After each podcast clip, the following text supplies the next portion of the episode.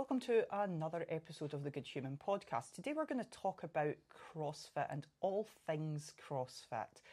So, we've had a good number of questions in from people relating to their own experiences within that sport, and all the way from people who have not started to people who have been doing it for a long time, and problems that they have within it or ambitions that they have within mm-hmm. it. So, broad range of questions. First one is CrossFit looks amazing, but I'm terrified of starting. I am really unfit, never having done any sport ever. I'm 32 year old female, help me. Oh, I think, I feel like that's super common. Yeah. I think CrossFit looks very intimidating to people that don't do it. But what I would say is just what a peak time. Like if you start, you can only get fitter. You know, and it's designed for beginners, super beginner friendly, and such a nice culture. I think though, like, isn't it interesting? People don't watch Wimbledon and go, "Oh well, I couldn't do tennis. That looks too hard." Yeah, true. Like they'll still go down the park and like recreationally hit the ball with a friend. Yeah. So I don't know if it's the complexity of CrossFit that makes it intimidating. Yeah, or people think they have to be able to lift that weight and lift the like. No, you can come and just lift the barbell. It's absolutely fine. Yeah, I think um, I get it. Like it's a mask for their anxiety, you know. So they're very anxious about starting something new in an environment with new people who all look like they know what they're doing and mm-hmm. all like look. They all look the part. Which, by the way, they like. That's so unfair. it's so unfair. But I know from that person's individual point of view, it's very real. And they're looking for all these protective mechanisms to prevent them from going into that uncomfortable environment. Mm-hmm. So their brain will automatically go, Yeah, I know you want to do this thing, but how about we just don't? Because look how fit all those people are. Yeah, it'll be so embarrassing for me if I start. do you know if you listen to that little sort of secondary voice in your head, but you're going, but I want to do CrossFit, and you've got this little voice going, are you sure? Because you're going to feel really stupid that first time you walk in. You're so unfit. Mm-hmm. Like mm-hmm. everyone is going to stare at you, wondering why you're there. But guess who that little secondary voice belongs to? Just you, babe. it's just, you. just you. It is just you, and it's like a protective narrative to stop you from having to step into an environment that makes you uncomfortable. Yeah.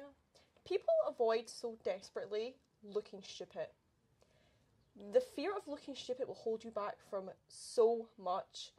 One, it's just such a false fear because you never do.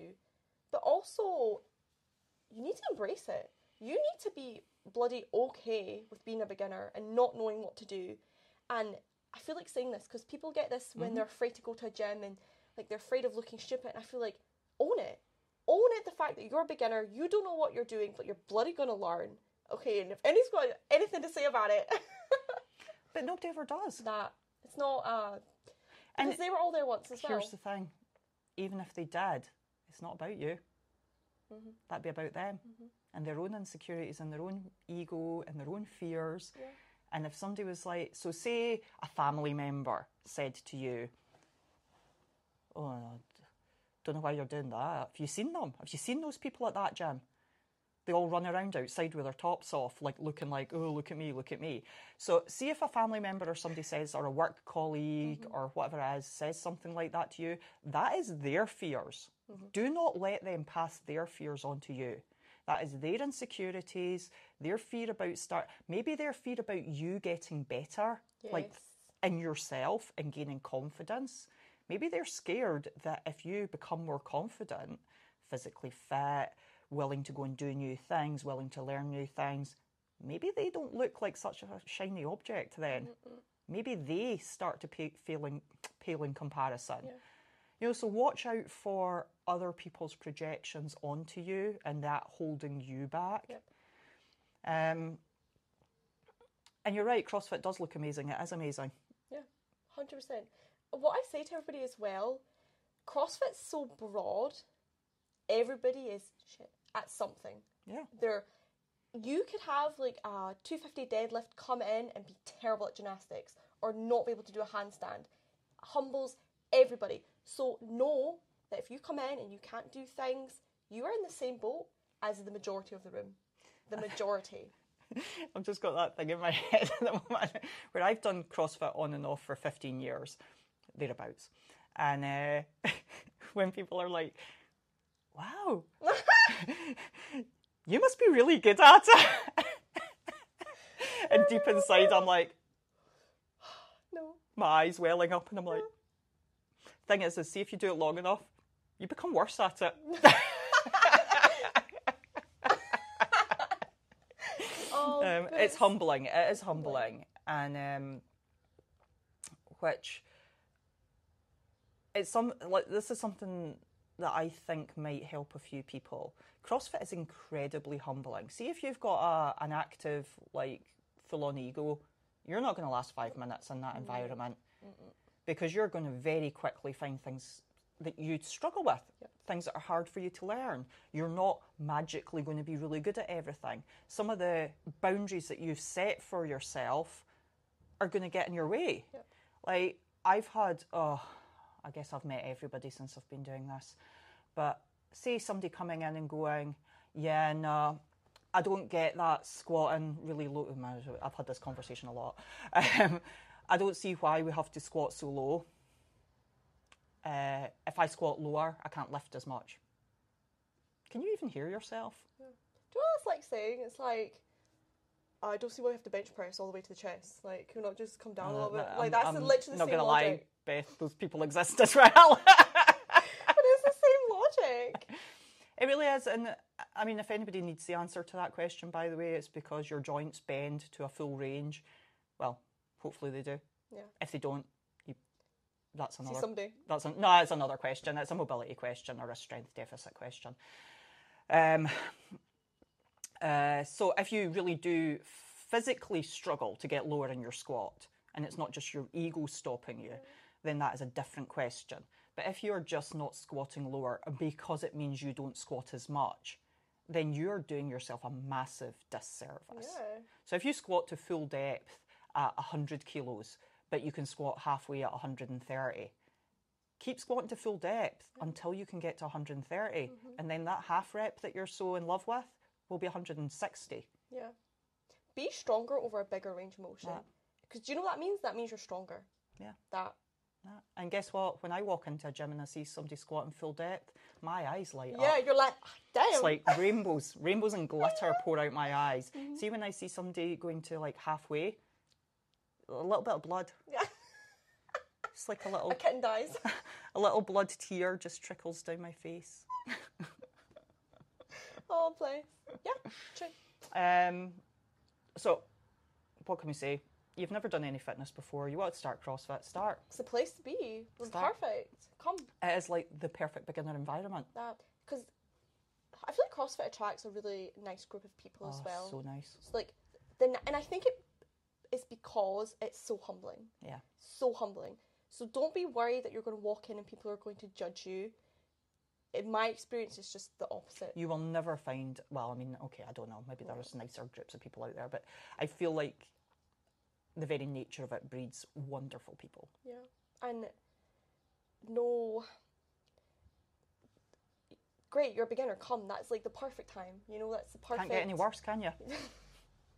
That Like, really though, you can only get better. Yeah, but to get over that fear of like it's going to be embarrassing, it's going to be stupid. Hell yeah, it is. And know everybody else is feeling the same way, and just come anyway. Do you know what beginners don't know as well? They get to ride a high of like a year of getting better at it. Yeah, quickly. Which takes me to another question.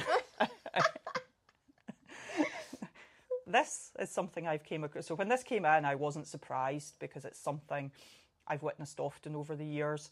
Uh, I'm not getting any better after a year of CrossFit. Is it just not for me? Not getting better after your CrossFit. I doubt you're not getting any better at all. So that, off the back of what I've just said, that initial beginner gains, like they're long gone for me. I have no beginner gains anymore. Haven't had for like the last twelve years, Yeah. maybe ten. And uh, that wonderful trajectory of putting kilos on the bar every single time you pick it up doesn't last forever. If it did, you would be back squatting 300 kilos. Yep. Like, be realistic. Calm down. Yeah, I'm doing. but But that's true. When we think of like Olympic weightlifters who've been doing it for 10, 12, 15 years, they'll train a whole year hoping to add one kilogram onto their lift. Mm. That is the re- like the realistic And the- view. you get people in the gym crying themselves to sleep because you know they didn't well six weeks ago six well six weeks ago i snatched 50 how come this week i can't snatch 55 So you try to explain that to people, and they think they think they're terrible because they're not making gains like that. yeah because they've they're not they're no longer making the gains that they did in that first year Yeah. Sorry, guys, it just doesn't last. yeah. There's a sort of um, genetic potential that you'll hit the very bottom of it within depends how often you train but say within a year to two years you'll hit the bottom of that genetic potential. Your genetic potential will still carry you quite a long way after that but the patience and the amount of training and how much more specific you need to be about how well you do something really starts to come into play then you know like you would still get better just like showing up and like eh, whatever um, you would still get better but it would be much slower Yes. um, and then there's the other things to look at. So, okay, so you lose those beginner gains after that year, and you've got to 100 kilo deadlift, and it's been 100 kilos for the last six months, and it's not getting any, it's not getting any heavier. Well, should it be? Like, are you doing everything to allow it to be heavier? Like, are you supporting your training properly, or are you just magically hoping to show up twice a week, sometimes once a week, sometimes you miss a week, and you miss the deadlifting session That five times in a row, but your deadlift's not going up? Why is that, Beth? That's exactly what I was about to say. Especially in CrossFit. It's maybe different if you're going to a gym and you're training, you're doing your own pro- programming and everything. Um, but in CrossFit, if you miss like one or two classes, it could be like two weeks before you're doing a deadlift again, you know? And then to expect that to still get better, especially after you've been doing it for a long time, it's just unrealistic. So I think that's one aspect of it is the actual practical application of your training and how you're mm-hmm. going about it. And then the, the other aspect of it is why are you expecting something like why are you hinging your emotional happiness on getting a 110 kilo deadlift? Like now that I've said that out loud, that sounds that's some stupid shit right there. Yeah. right? It's like I love what we do. I love CrossFit. I love that training. I love the whole strength and conditioning world. Like I just I love that stuff. But I will stand and explain a workout to people and I'll be like, right, one rep max day to day. You know, remember this is your heaviest single for today. Yes. It's not necessarily your heaviest single for life, it's your heaviest single for today. Um, you know, big day, really important day, as much as it is that shit is important at all. You know, like I'll hype it up for the day, but with a little touch of a reality check reminder, it is just lifting weights in the gym. It's not saving humanity. True. But also, I think people make the mistake of only looking at the numbers on their barbell as far as like improvement in gains and that. Like, mm. are you fitter? Are your, your gymnastics better? Can you do a better handstand? Like, all those things count in CrossFit as well, but people solely focus on the number on the barbell. Like, maybe you move better. Maybe you struggled with lunges a year ago and now you just don't at all anymore. Like, at all. All those count for gains. If you just Oh. move better, I have so ridden that ride. I came into into the sport uh, fairly strong, like genetically fairly good as a predisposition to gaining strength. That, that's not so much. And I rode the strength ride for a long time, competed in strongman, powerlifting, um, and I rode that strength ride a wee bit too hard and neglected the fitness side of things for a, a really quite a long time. And uh, see, when I decided to retire from competing in strongman and just focus on CrossFit, how quickly I got fitter and how amazing that felt. It almost felt like those beginner gains all over again. Yeah. I was just as strong, so I wasn't getting gains on the strength, but the gains on the fitness were phenomenal. And that was after, I don't know, that's seven or eight years of being in and around, Yeah. you know, the functional fin- fitness like community. Mm-hmm. You know, I dare say that's more important. Yeah. We see this when we go to competitions. There'll be people that could have like, I don't know, 120 snatch, and they get first in that event, but then they're 15th in the rest Hang on. because they're not fit I enough. feel like you're attacking me. No, I'm thinking one particular person. Do you remember that person that it's not me. I 120 kilogram snatch? When did I miss that? I feel, feel personally attacked. No, but I'm like it's true. Like you know, I guess suppose for me as well. Um, but it is like how how your strength only gets you so far in CrossFit, where it becomes irrelevant. Irrelevant. Doesn't matter how much heavier my deadlift gets now. I'm still shit at handstands. it doesn't matter. It's true. I think um, there's a bunch of aspects to that. It's like I think people ride off the back of how good CrossFit makes them feel in the first year or so. Mm-hmm. Like they're doing this brand new thing, everything's a novelty. You know, they're learning all these new movements. They feel really empowered in a way that they never have done before. And then, you know, like any new thing, the newness subsides and it becomes something that they do routinely instead and that shininess that carried them through, those beginner gains that carried them through, like they're not going to stay. But think realistically about what else it gives you. Community, mm-hmm. so important. Like that's another conversation in and of itself. But so important to surround yourself with like-minded people, good people. Mm-hmm. Like I cannot emphasize that enough. So it gives you that. It gives you like a confidence that you didn't know that you could have through gains in learning things, Yep.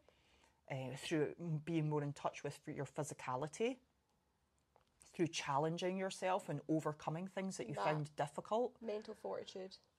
doing things that are um, like so choosing to go into a situation that's adverse that, that gives you adversity like you go into a workout that's going to be really hard and then you push yourself really hard and you chose to nobody made you you chose yeah. to do that so think about all those things that it gives you and don't just be looking to add two kilos onto your deadlift Yeah. That is just one very small part of like the CrossFit circle. yeah The adding the kilograms onto your barbell and what you get from it. yeah all the other things it gives you I, honestly are so much more important Yeah, and yeah, actually, I've got nothing to say about that. Yeah, you're, you're like my deadlift's gone up. It's also gone back down. Yeah. Used to be 150. I think it's about 125, 130 now. But you So, get Cry me a river over your. over that. Actually, that must be one of the hardest things. Um, I think I started in CrossFit a bit older than a lot of people. So I was 30. I'm 45 now. And uh, I think having started a little older, it's a wee bit different because I never had that. Uh, like I was injured all through my 20s. So I never had that real, like, whoa, in your 20s doing CrossFit thing. I never, I, I've never known that. Um, so I think, I think as you get older, maybe it's going to be different for everybody, but for me anyway, um, I was just, I don't know, I was like so grateful to be able to do something for one after being injured for so long. I was so grateful to be able to do something that was so forgiving to my injuries and that allowed me to be good at something, you know. And that's that's my personal perception of how I was doing. Um, that as I gained strength fairly easily, I gained strength over the years. I think that that timeline of gaining strength and becoming what people would describe as as strong. Uh, there was a sort of maturity in there that allowed me to then go. Doesn't mean I'm a better person. Yeah, yeah what does that really mean? Like it's nice to have a 150 deadlift, but it didn't make me a better human being. Like I'm not a nicer person for it. Mhm. I'm not. I'm not better than you. Yeah. Like, and so like that number just. I don't know. It doesn't really mean that much to me anymore. So true. That's such a good point. I do you know, see these days, I'm happy to get better at whatever I can get better at. I'm happy to enjoy where I'm at, which actually brings me on to another question. There was a couple of questions about competing. Okay. Uh, Okay. When is, okay, we'll just start with this one. Yep. Um, when is it okay to start competing in CrossFit? I've been doing CrossFit for a couple of years and don't know if I'm being silly wanting to compete. I know I can't win, so what's the point if that makes sense? Oh goodness. Well, unless you're Tia-Clair Toomey, then Who knows? I know. Um, over the course of years. So from a very like, like practical sense, when you go to enter a competition, they've got standards. well, you you started cross. You you competed in your first year, didn't you? Yeah. Or after Yeah, about a yeah. year? Was that I could, um, yes. So I actually had no intention of competing. I thought I was done with competing in general, um, but you just can't hold me back from competing. It's just in me intrinsic, intrinsically. Um, just do it. It's the best experience ever. Even if like, you can do it like less than a year, like way before like I competed. But what I was going to say, like practical sense, you need to know they'll have like set standards of what you need to do. So it might be worth just interjecting here and saying that uh, there is a lot of scaled competitions out there, Yes, that beginner friendly. you expect explained that better than I did, and they'll tell you what you need to be able to do. So if you can do them, then yeah, go compete because you meet all the standards. If you can't, then you have to maybe train a bit longer and be able to do those things before you go compete. Um, So, say for example, to, just to clarify, like Mm. say for example, they said that you have to be able to do deadlifts at 50 kilos, yes, and you're like, okay, I can do like five at 50 kilos. Is that is that okay? Yeah, probably is actually. Probably is. You're you're there thereabouts. It probably is, because you already know in advance.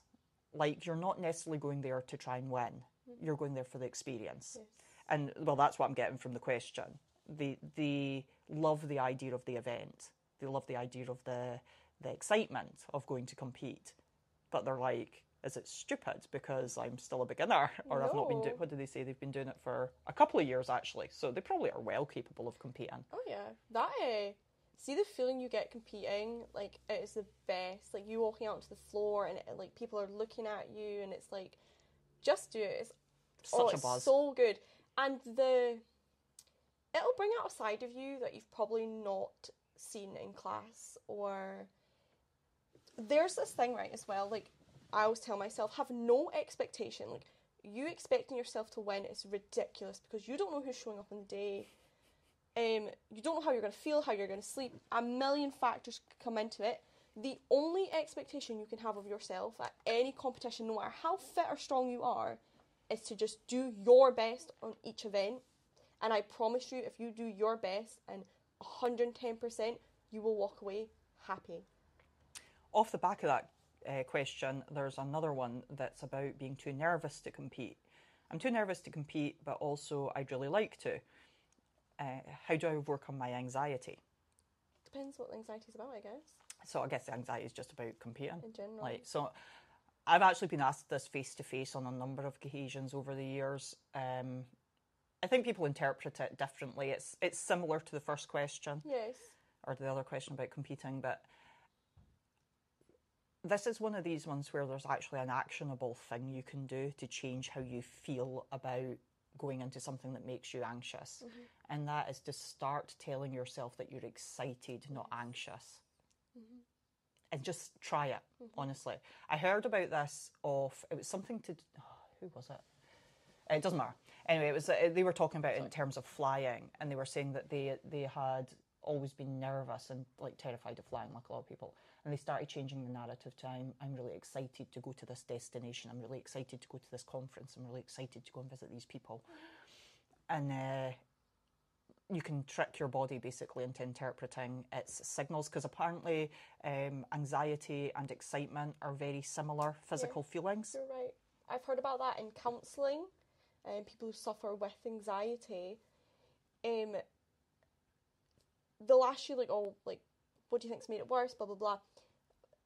Things that cause you excitement can have an adverse reaction to your body. Can make you more anxious because what you've just said they run a lot, run along the same kind of like lines. So what you're saying makes complete sense to trick your body into thinking that anxiety is excitement. Because Yeah. they're very similar and they have the same toll on your body, I believe, um, from what I remember reading about it. I was thinking about it because I don't get nervous about competing at all. I only look forward to it. So there's it's possible that's just how I've interpreted naturally interpreted uh, doing things that make other people anxious. Uh, like I love public speaking, and I keep hearing people say it's the most terrifying thing people can do. And I wish folk wouldn't. I wish they would drop that narrative. By the way, Yeah, it's a bit of conditioning that. it is. It is, and I've always kind of gone. I love talking in front of people. Yeah. Why do they keep saying it's like terrifying? It's not. I think um, with the anxiety thing or the getting nervous for competing, that is a like that's an expectation. There's some sort of expectation there that's causing you anxiety. You expect yourself to be terrible, or you expect it to be really hard or embarrassing or anything. It can be anything, but that is a you're projecting off into the future and you're placing expectations on things that you have no idea about. Like that is what anxiety is. It's this projection into the future of what's going to happen. And that's where the nerves are coming from. You have some sort of idea in your head of how things are going to go or how they could play out. You need to drop it. You don't know. You just have to embrace the unknown of the day. That control, let go of the control, and Ah. embrace the unpredictable and the unknown. That and uh, Your whole life will be better. It will, because people want to. We play these ideas in our head because it makes us feel safer. It makes us feel safer to think we know what it's going to be like. We have no idea. And you need to accept that fact that we have zero idea. Do you know what? That's actually pretty cool. Yeah, it is. It's See the unknown Yeah. and just like embracing that you don't know what's coming. No. That's exciting. it is. It is. It's exciting. not It's scary, great. it's Yeah. exciting. So much better than what you could envision in your head as well. So much better. Yeah. Yeah. I Love that. Love that. Uh, okay, so one more question about competing, um, which is a nice practical one. How do I eat on a competition day? So how do how do I feel myself when competing? Um, so there's a lot of answers to this uh, because it depends a little bit on your experience. So if you've got if you're going in with zero experience of competing, I would say take food that you normally eat. Do not take anything spicy, anything fatty, anything that potentially could upset your stomach, and don't eat anything like that the night before either. So do not go out for an Indian or a curry or something the night before. Um, like, just eat very plain stuff that you would normally eat. You know, for me, I usually go for like steak and rice or something the night before. Um, and then on the day, again, see if somebody from your gym goes, Oh, try this on the competition, and they hand you like some pre workout or something. Just no. Yeah. See, unless you've tried it in the gym beforehand, do not take that with you on competition day. You want just very predictable, very reliable sources chicken, sweet potato, rice. Uh, and if you want things that you can eat throughout the day, I'll be honest, you might not eat throughout the day. Yeah, it's hard. Like, I'm going to say, like, you want to try to, but also be realistic about. So, s- competitions can seem very big. You might have three events in a day, but realistically, it's probably less volume than you normally do in the gym.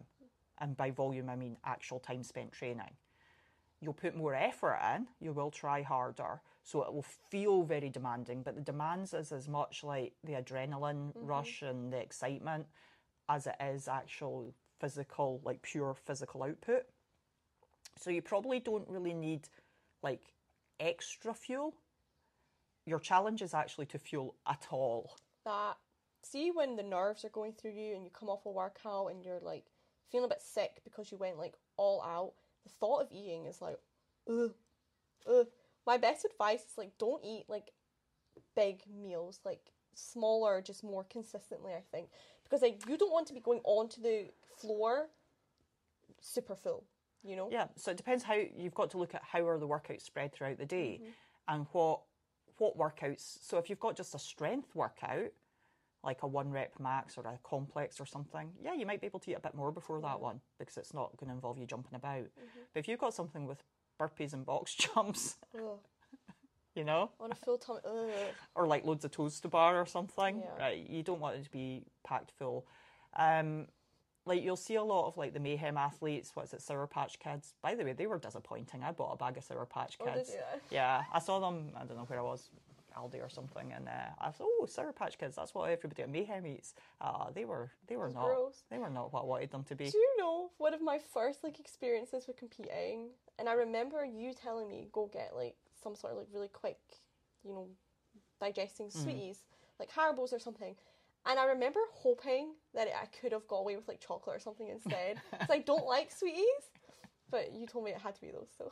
but I just I, can't don't imagine. like sweets. I'm just imagining eating chocolate on a competition No, I really like.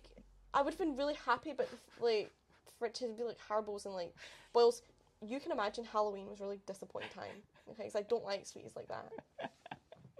I Um, tried to interject with that. I mean, okay, chocolate does it serve much of a purpose on the competition day?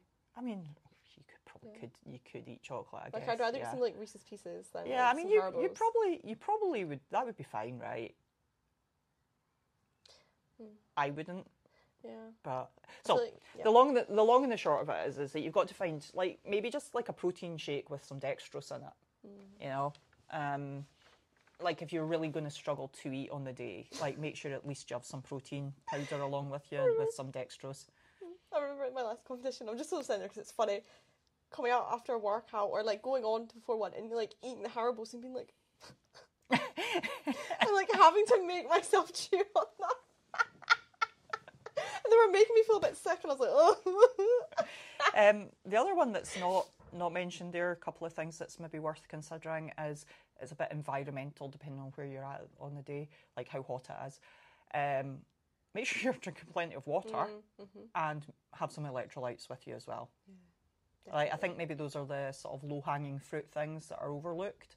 So water and electrolytes, um, that could really help you out on the day too. So there's not like a magic formula for it. It's a wee bit trial and error. Uh, test test out some stuff. Just make sure you bring plenty of stuff with you. yeah. It's better to have it and not eat it than not have it and end up buying a burger or something on the day. Don't do that. I mean, maybe do that, but I'd say don't do that.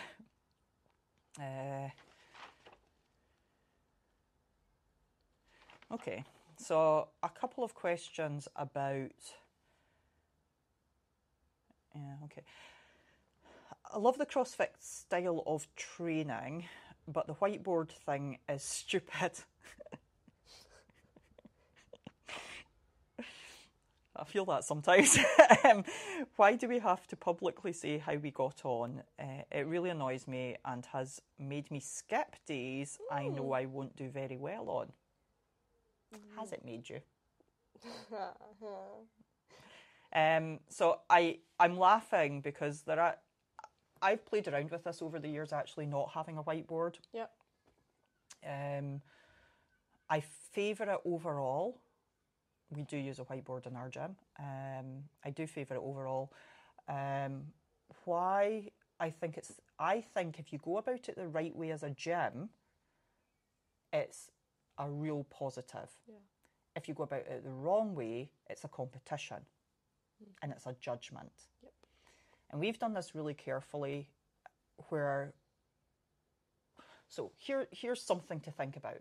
When you're asking as a as a coach, when you're asking people for their scores, don't just say well done to the people who did it RX. Mm-hmm. Don't just say well done to the person who got the fastest time. Keep your consciousness available and switched on for the person who's not been coming for very long, but they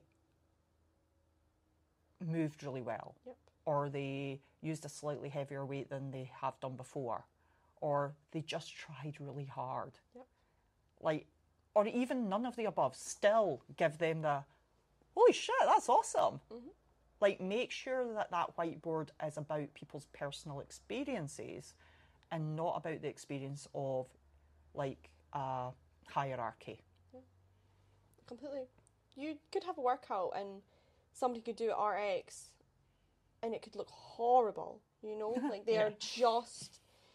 I mean, you could have somebody that's maybe. This is why I always think about this. Somebody who's really small, okay? You might. T- might take you years before you're even close to doing the RX weights because just of your physical like stature. Mm-hmm. That does not mean you are weak. Like, relative to your body and your body weight and everything, you're strong. You could be stronger than the people who are doing RX. So the RX thing is very. It doesn't always mean what you think it means No. at all. Because here's here's just to your point there, right? People look at me and they go, "Well, but you look like you'd be physically strong, right?" So I get that because I'm, I'm a little bit bigger, right? But I could compare myself to a girl that I used to compete with in strongman, and she went on to be world's strongest woman. Uh-huh. Nice. I could compare myself to her. Mm-hmm. But guess what? I can't strict press 100 kilos. Damn. She's maybe an inch or so taller than me, mm-hmm. you know, bigger because she is strongest woman in the world. uh, so, who are you comparing yourself to? Yeah. You know, be so careful of that because we tend to compare ourselves to the people that are right next to us. But I promise you, you might be the baddest ass in that gym, but I could take you to it because I know the other people out there. Yeah. I could take you to any number of gyms where you're not that hot. Be mm-hmm. really careful. Who are you comparing yourself to? Because if you are the weakest person in your gym, or the least fit, or whatever it is that you think of yourself, I could also take you out onto the street and show you any number of people who you would surpass. Yes. It's so relative to who's around you and the scores in the board and what they mean. Like, honestly, it doesn't really mean, it only means something in relation to where you were in the past. I think that's one of the like the best aspects of keeping a whiteboard is I think you try harder to beat the score you've maybe previously had or beat the numbers. But as far as like other people on the board, it doesn't matter. It doesn't matter because there's so many um, factors that come into play with those scores. Honestly, I could do the same workout two weeks in a row and get completely different scores. I might even same. use different weights. Yep. Because guess what? I know it doesn't matter overall. Do, I'll, do you know? Like, even comparing yourself to yourself, you have to be a wee bit careful of that too, right? Once you've done this for long enough, you become really sort of in tune with like why, like why are you training? Like what are you doing? Okay, so progress is nice. We would all like to keep getting better, but as I mentioned before, I used to have a 150 deadlift. Now it's 125, 130. And I can very casually say 125, 130 because guess what? It would depend what I could manage on the day. Yeah. It's not reliably 130. Mm-hmm. Actually, I don't even know if it's 130. It might not be. Like, might like right today, maybe it's 110. Yeah. Look how not bothered I am. That it's so. I think we were talking about this earlier when we were talking about people coming in expecting each time they come in to be adding numbers on. No, no. I I think I've I've back squatted three at 110 before, and then last week I was having a terrible day last week, and I think I squatted two at 107, and it was horrific. It felt so hmm. hard, and they were ugly, and that's okay. I've not gotten weaker. It's just the day.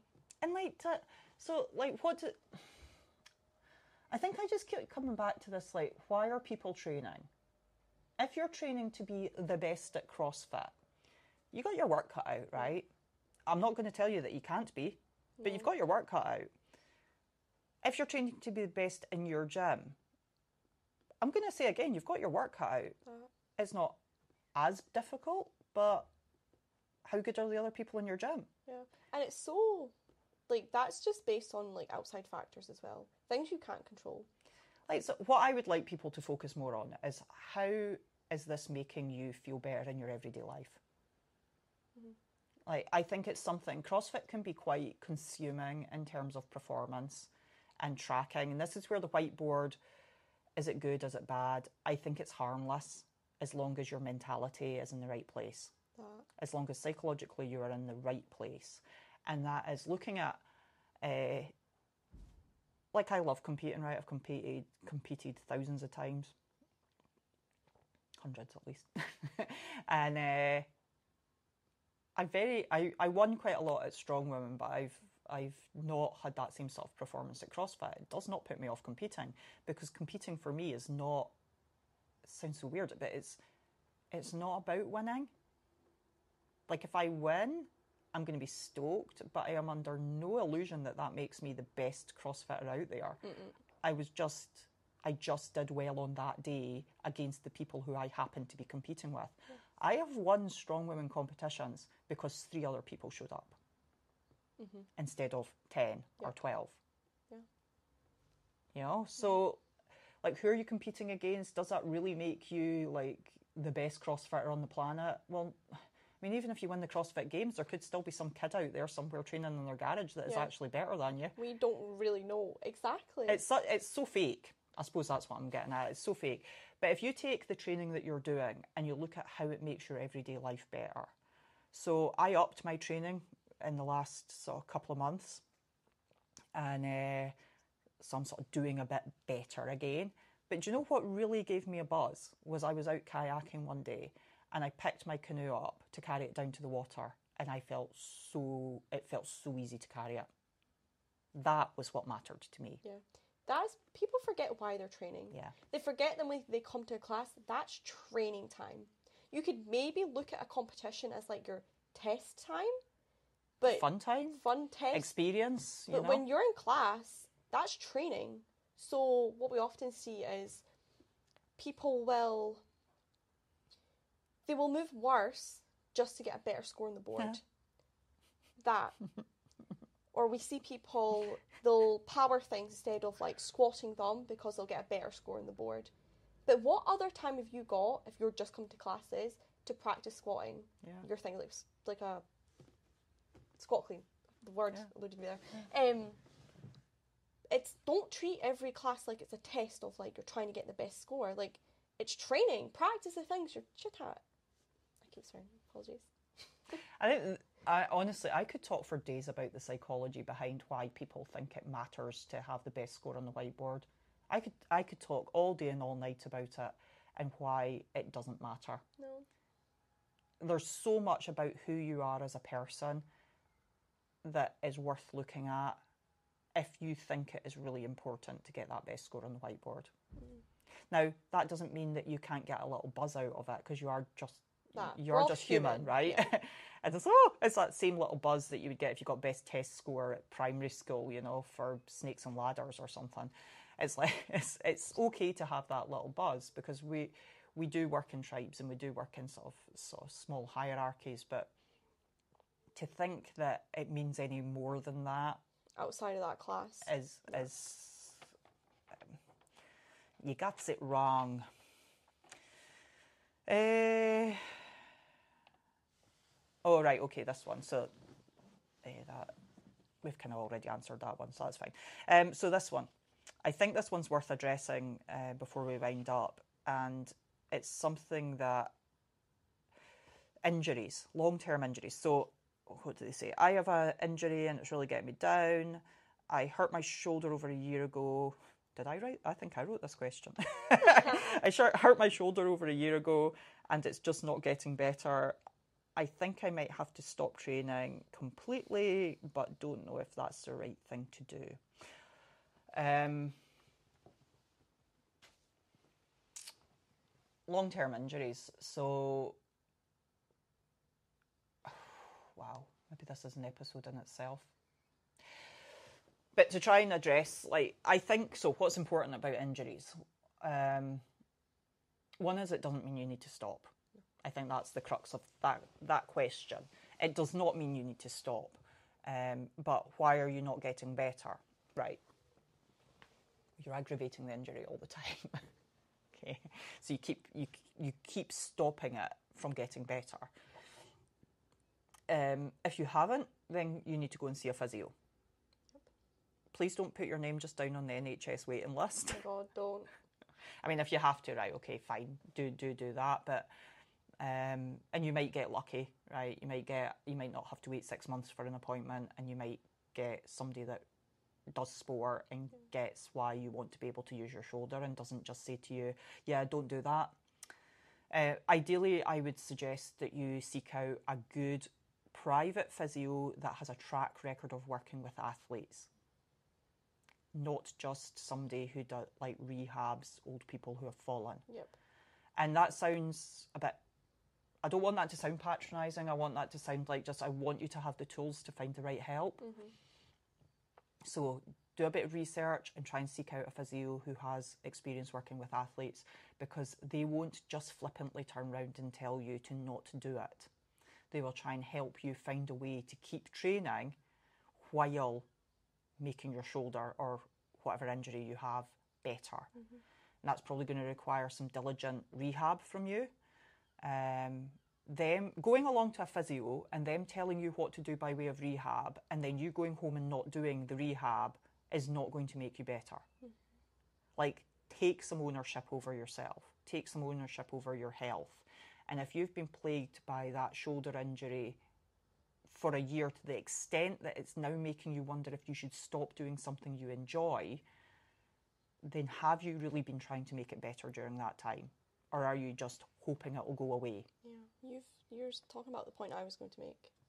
I've not had too many injuries, but I've worked with people who do, and I've spoken to a lot of physios, and I know physios' frustration is in giving clients exercises mm-hmm. to do and they don't do it. It's like people trying to get people to do mobility, they don't do it. And I know personally people who have suffered with things like their back and whatever shoulder injuries, um, and they just don't do the things at home. Get real with yourself. Get real. Why would your shoulder and your back get better if you're not actively doing things to make it better? Mm-hmm. That is my I suppose that's the thing that annoys me the most. yeah. injuries. So I'm going to add on to this a little because, I, as you know, I've had a lot of experience with injuries. um, for those of you that have got injuries that won't just go away with either physio or uh, hopes and dreams, um, that's different. So, for those of you that don't know, I was very long term injured, critically injured uh, and it wiped me out for the whole of my 20s. And it's still that the injury um, still creates problems for me now. Mm-hmm. So, how do I deal with that? Because people come to us all the time with, you know, I've got this injury, and they're sad, and you know. So, what have I learned over the years from dealing with that? One, there's only an end if you give it an end. Mm-hmm. So I could have I could have chosen to not exercise because most of the problems that I have only show up when I'm pushing my limits. Generally speaking, if I just go about my daily life, I don't have any problems. So you could argue, well, just stop doing the thing that causes the problem and you can see you like yeah. that was the question right? Mm-hmm. should i just stop doing this thing? So why haven't i? Why have i chosen to keep pushing as if i'm just like hammering a, a nail and just like boom boom. Like what am i doing? Yeah. Like why just keep pushing when something keeps causing me problems? More so in the past. Still now though now and again still now. Um because there's so much more to get out of it than just the problem. Yeah. Now, I could.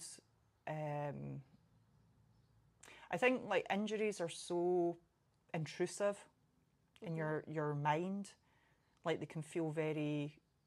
Uh, like I, I was depressed after my, my injury first happened. That's that's got as much to do with I was in a lot of pain, constant pain, couldn't sleep. Sad story. Um, as it has to do with like dealing with the incapacitative nature of the injury. Yes. But I think people become their injury a little bit sometimes. Like they they get so absorbed by what it stop stops them from doing that they I don't know, they give into it. Yeah, I think that deal, dealing with something that leaves you feeling a bit like debilitated, yeah. like that's really hard. It is, and I, like I can think of a number of people just off the top of my head who have injuries that they're dealing with just now, and they're trying to keep training and they're trying to find a way forward.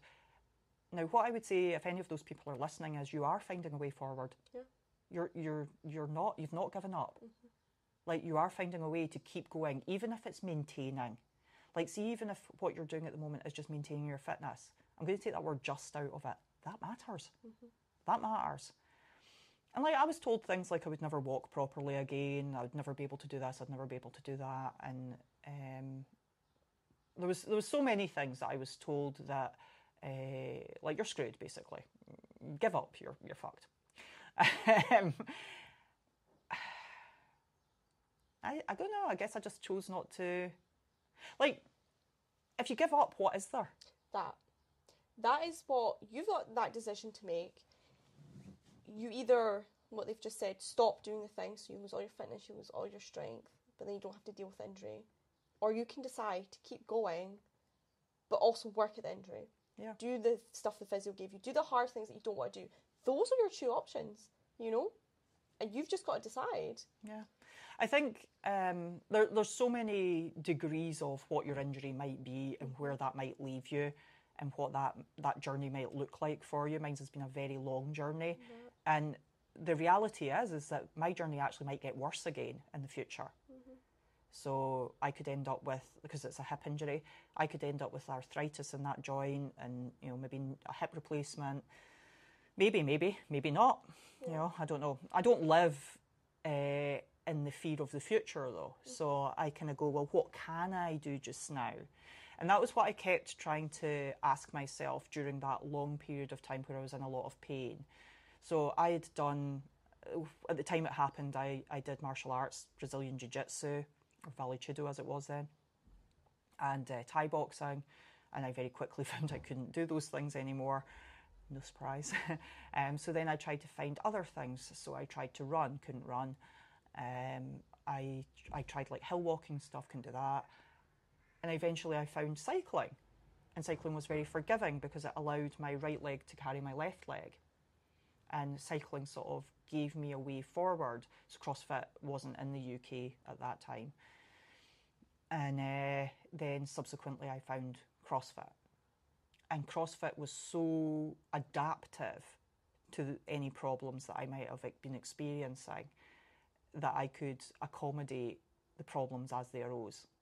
And like that's that it is one of those classic ones I never looked back. Yeah. I never looked back from there. It just it, it allowed me to keep training really no matter what I and I've had other injuries since then I've got nothing to do with that original one, like shoulder injuries and hand injuries and wrist injuries and just the things that you get from uh, using your body to do stuff. Yeah. Um, although plenty of people get overuse injuries from this. Is it that way? No, I know we were we I don't scroll on my- CrossFit right there, Anne. I don't scroll on my phone very much. Is it that way or is it that way? it's so hard because like if you don't train right you're weaker your bones are weaker your muscles are weaker so you're actually at so much risk of getting injured even when you don't do anything Yeah. you know a fall could take you out Yeah. But also when you do crossfit you're kind of at risk of getting injured just in a different kind of way Any sport. that Any sport. Do you know that this but you could do nothing and still have that risk of injury Absolutely. The sport that I see most injury, this actually became a bit of a joke in my, uh, when I was in Glasgow because so many play, people played football. Down here, more people play rugby, right? Um, but folk would come into the gym and they'd be like, uh, Anne, I've hurt my knee. And they'd be like really sheepishly telling me. And I'd be like, football? football They're like, maybe. yeah they do actually get so Yeah, but constant, honestly. yeah, don't uh, things that look a bit scary, like they might injure you. Like, not really. You could get injured doing anything. Yeah. Walking down the stairs Well, wrong. I didn't get injured doing sport. Like my, Okay. my big injury was in a in a truck crash. Hmm. Nothing to do with sport. That. So don't let that be a reason, like, to stop. You know, from It's doing. actually it was worth mentioning that actually. yeah, Yeah. yeah, like how do you deal with like so the the last thing that I'd like to just talk about on that is like the the depression side of it. Like how mentally debilitating the injuries can be, not just like the practical like what does it stop from you from doing, but like that real deep uh, feeling of being held back um, feeling like no matter what you do, and like I know because I've lived this life, right? Doesn't matter what I do, I can't seem to get a break. I can't seem to move forward. I can't seem to get past this. Like, what are your options there? I learned. I learned to take every difficult situation and try and get something good out of it, because what's the alternative?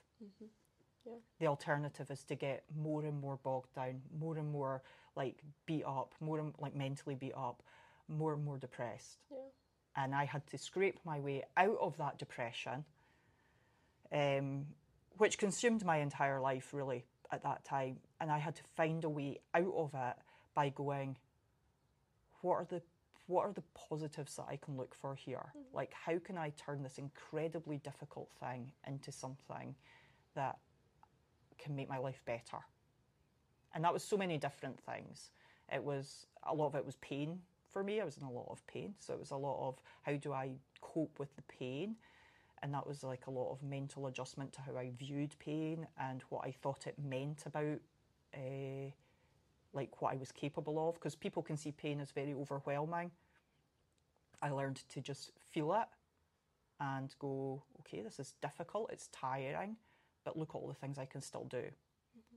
And like that, mine's this is quite an extreme situation, but I think people will relate to it on their, their own levels for whatever whatever they've gone through themselves, and just keep positively looking for ways forward because the alternative is awful. Mm-hmm. The alternative is just somewhere you do not want to Yeah, be. nothing. Yeah. You know, keep looking for ways forward, and you'll find them. Keep looking for positive uh, ways to address your problems, and you'll find them if you look for them. And I, I'm not sitting here saying it was easy. It was. It was not, Yeah. but it is doable. And the alternative is is that I would have just given up, and my injury would be ten times worse now because I would have been weak, Yeah. Physically weak. Um, I that would have had an a, even more negative effect on my mental situation. You know, so my uh, depression. Uh, so that's my advice: is always try and turn whatever it is into some sort of positive framing in your brain where you can use that to go, well, okay, I'm going to find things more difficult, but what can I do? Yes. Never stop trying, I guess. Yeah, never stop the- trying. Mm. And it, it breeds its own rewards. You know, I found that I could do things that I never thought I'd be able to do again. Mm-hmm. And in and of that, I've I've had some incredibly positive outcomes from that. And you know, because I, I've said before, it's like, do I wish it hadn't happened to me? I wouldn't want it to happen to somebody else, but no, I don't wish it. I don't wish it hadn't happened. Yeah. I mean, you might not be sitting here if I hadn't. I think so. Yeah, I think so. I think the, the the amount of positive things I've actually had out of it over the years now are huge. That's nice. Thanks for sharing that. Okay, I think that'll do us for Those, today. those were good questions. Indeed. Okay, so we'll probably talk ab- again about CrossFit in another episode. Um, I think there's a lot there for people, and CrossFit not just as a sport in and of itself, but because it, it it's a very demanding sport uh, or way of training. And um, I think it covers like a lot of other sports as well. That, yeah, I was going to say people might find what we talk about relatable just because they do a different sport, yeah. even if it's not CrossFit. Yeah. yeah. Okay, so thanks for listening, and we will catch you in the next one.